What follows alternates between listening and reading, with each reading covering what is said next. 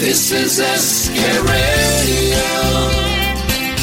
Khane Khas with Sanjeev Kapoor. सभी सुनने वालों को संजीव कपूर का प्यार भरा नमस्कार। अब घर हो, बाहर हो, होटल हो, कहीं पे भी हो, शादी के खाने जो हैं, वो आने तो चाहिए सिर्फ़ खाने के लिए नहीं, बनाने के लिए भी। चलिए, कचौड़ी चाट, शादी में हिट होती है चाट तो उस लिए कैसे बना सकते हैं, मैं आपको बताता हूँ। इसके लिए क्या क्या चाहिए? एक कप मैदा चाहिए, एक चौथाई छोटा चम्मच अजवाइन, एक चौथाई छोटा चम्मच नमक, चुटकी भर सोडा, दो बड़े चम्मच देसी घी। और कचौड़ी चाट के लिए आपको फिलिंग में क्या चाहिए? इसके लिए चाहिए आधा कप मटर के दाने, एक बड़ा चम्मच तेल और तलने के लिए तेल, चुटकी भर हींग, एक चौथाई छोटा चम्मच जीरा, आधा छोटा चम्मच अदरक कटा हुआ, दो हरी मिर्च कटी हुई, नमक स्वादानुसार एक चौथाई छोटा चम्मच गरम मसाला पाउडर, दो बड़े चम्मच नारियल किसा हुआ स्क्रिप्ट कोकोनट उसके साथ साथ दो बड़े चम्मच रोस्टेड पीनट मूंगफली भुनी हुई, क्रश की हुई।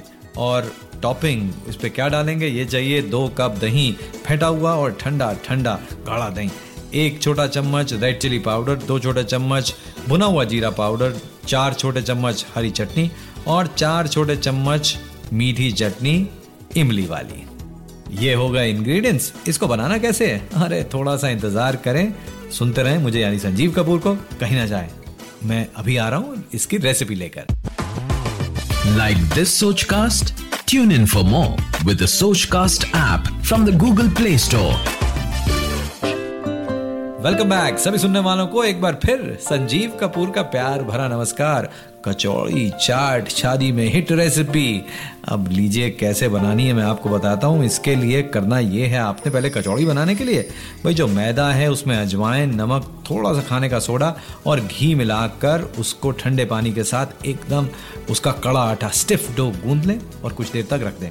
अब एक कढ़ाई के अंदर तेल को गर्म करें और उसमें आप चुटकी भर डालें हींग उसके साथ साथ जीरा, ये स्टफिंग इसकी बना रहे हैं फिलिंग बना रहे हैं। और जीरा जब रंग बदलने लग जाए, इसके अंदर डालें कटा हुआ अदरक, हरी मिर्च और मटर के दाने और उसके साथ साथ नमक। अच्छी तरह से मिक्स करें, कुछ देर तक पकने दें। फिर इसको आँच से हटाकर इसमें डालें गरम मसाला पाउडर और इसमें डाल दें ग्रेटेड कोकोनट और रोस्टेड पीनट क्रश किया हुआ। और अब ये जो डो हमने पहले बनाया था, उसको आठ इक्वल पोर्शंस के अंदर डिवाइड करें, उसके पेड़े बनाएँ। और फिर उसकी पूड़ी तैयार कर लें। अब ये जो पूड़ी है, इसके अंदर जो स्टफिंग है, इसे आप बनाएँ और इसके अंदर स्टफिंग डाल के जो कोकोनट और पीनट वाली है और इसको कचौड़ी की शेप दे दें और अब इसके बाद गोल इसे करके आपने क्या करना है, इसे तेल लेना है, कढ़ाई के अंदर गरम करना है और इन्हें डीप फ्राई करें मीडियम हॉट तेल में जब तक ये क्रिस्प या गोल्डन ना हो जाए। और इसके बाद भाई इसको निकाल कर अलग रखें। सर्व करने के लिए भाई एक काम करें, ये जो कचौड़ी आपने बनाई है, आप इसी तरह से इसे क्रश करके इसके ऊपर दही डालें, लाल मिर्च पाउडर डालें, जीरा पाउडर डालें और उसके साथ साथ ऊपर जो चटनी है, हरी और मीठी चटनी और इसको तुरंत परोस दें जी हाँ घर में बनाने के लिए आसान।